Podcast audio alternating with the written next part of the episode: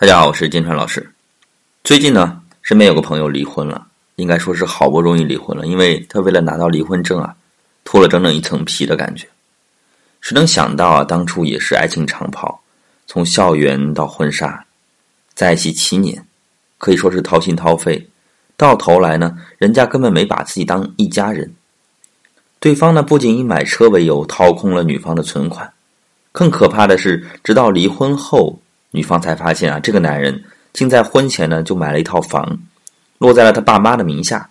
结婚以来呢，一直在瞒着自己，偷偷用夫妻的共同财产来还婚前的房贷。属实呢是把算计玩明白了。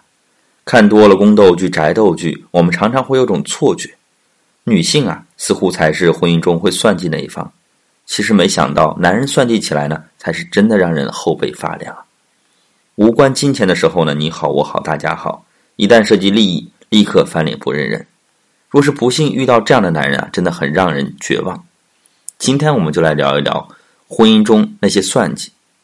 算计男呢，从来不是在婚内的某一天突然变得精明的，他的小九九呢，在遇见你的那一刻就开始了。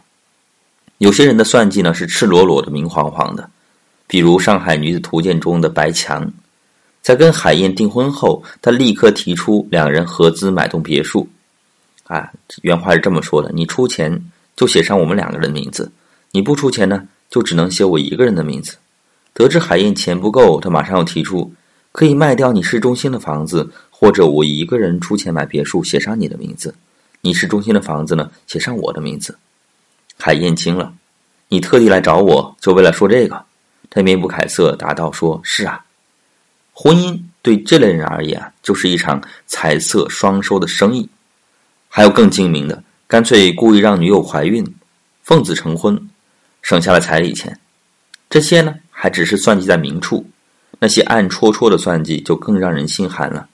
之前在知乎上看到这样的一个故事：有个女孩子素素，在结婚不到一个月，就发现老公欠了十六万外债，她咬牙帮着还了，想着呀。既然是夫妻，就该有难同当呀。然而，老公挣的钱却一分都不掏出来。男人呢，还理直气壮地说：“我自己挣的钱，为什么给你？我自己都不够。”他甚至还怂恿妻子问老丈人借钱买房。房子买好后，轮到还钱了，可一提钱他就急了，说呀：“他们老了还不是要我们来养？现在我们经济相对紧张，他们也是能够理解的。再说我们才是一家人呐，你不要胳膊肘往外拐呀。”可就算木木已经做到了这个份上，依然还要被公婆百般嫌弃，还不如大儿媳有钱。而自己的老公呢，自始至终一声不吭，好像真的亏了似的。相对于直接的讨价还价，这样的处心积虑显然更扎心。更有甚者呢，会打着 AA 的旗号，好处占尽，坏事做绝。那位在短视频平台上火起来的五十岁自驾游的苏阿姨。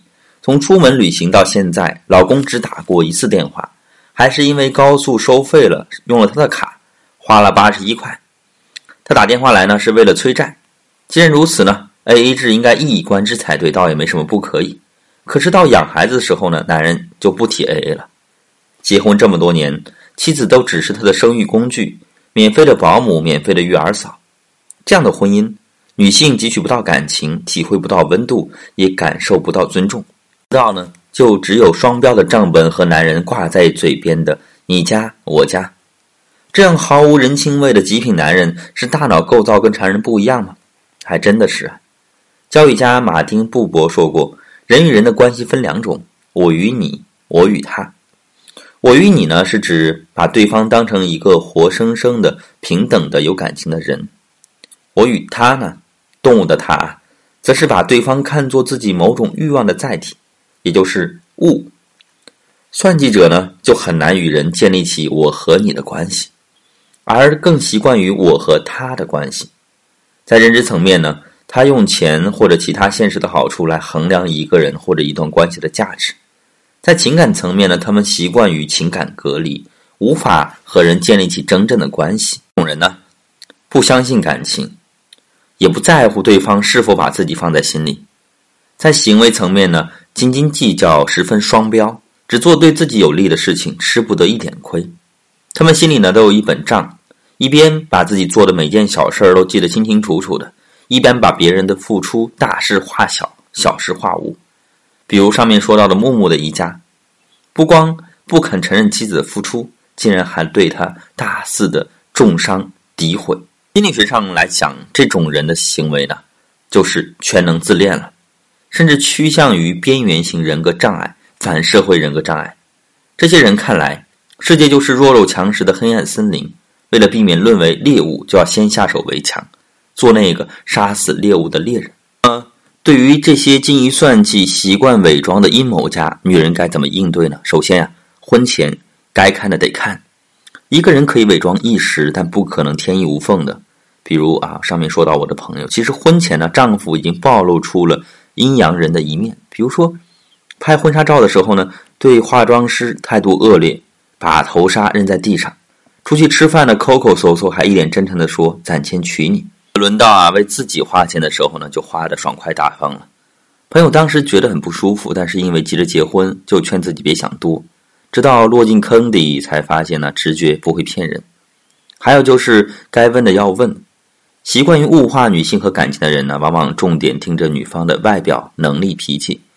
闲聊的时候呢，可以问问他，比如说啊，你喜欢我什么呀？你最看重我哪几个优点？你希望我改什么地方？你猜我最爱你哪一点？等等，他的回答能够折射出对你的真实态度。如果只有听话、懂事啊、孝顺啊，适合当老婆、带出去有面子，而不包含对你人格魅力的欣赏，那么你最好呀多一份警惕。最后啊，该谈的要谈，不要怕谈钱伤感情。毕竟呢，两个完全不同的人走到一起，需要面对太多的未知了。如果连谈的勇气都没有，任由一笔糊涂账日复一日的消磨下去，才是对感情最大的伤害。彩礼给不给啊？房子车子怎么买啊？家庭分工如何做呀？收入如何分配啊？等等，这些啊，最好在婚前就坦坦荡荡的谈清楚。当然呢，方法也是要讲的。比如男朋友呢觉得婚后应该 A A，而你觉得不合适，先别急着说服和反驳，澄清彼此的真实意图才是第一步。比如说啊，你可以问他：“你能告诉我你说的 A A 啊是怎么样的吗？”很有可能啊，我们理解的 A A 和他印象当中的 A A 啊不是一回事儿。在定义层面达成一致之后呢，就要提出想法，表明态度了。比如说，你可以说呀：“我不太能接受，是因为什么？”最后一步呢，给出建议啊，比如说啊，你看这样呢会不会更好呢？如果对方呢一味的固执己见啊，只有你迁就他，没有他让步的份儿，就要想到啊，如果以后面对冲突，他可能还是这个样子。这个时候呢，就要好好评估一下了，是不是要当断则断，及时止损呢？看到这里呢，大家也应该明白了，算计本身呢，其实并没有错，只是不该挖空心思的损人利己。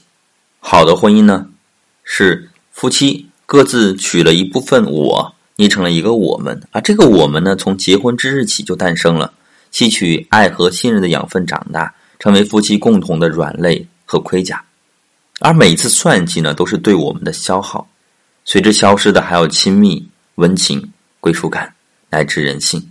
所以呢，在婚姻中步步为营、精于算计的人，从一开始就输了。